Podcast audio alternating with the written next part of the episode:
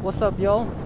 Welcome to day six of the joint journal. I'm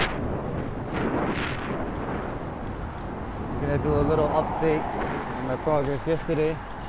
I was actually able to get some work done, though not much, so this should be a, a shorter episode.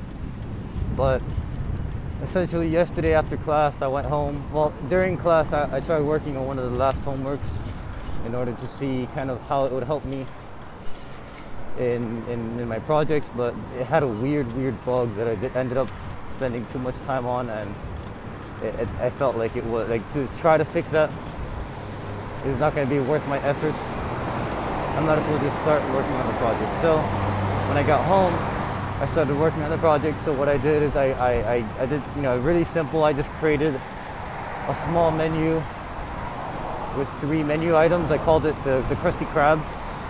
I got the Krabby Patty, I got kelp juice, and I got crabs' claws for dessert.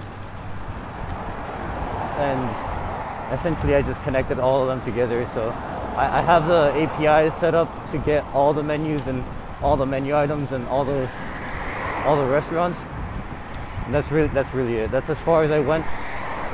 Uh, it took me a bit of time just to just to hard to hard code everything and whatnot.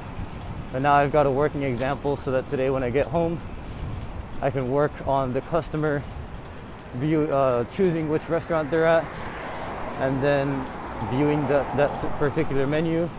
Well, first then then choosing their, their table number and then picking that particular menu. So today I got a, a fair amount of work to, to do, which will be nice. Uh, I pro- um, tomorrow's update will definitely be pretty hefty, and and that yeah, that's really everything I did. So as I said, it was going to be a quick update. Quick update. Just you know, did some did some hard coded menus, rest, one menu, restaurant, and menu items. That's about it, girl. Hope you have a good day. See you tomorrow on day seven. Peace.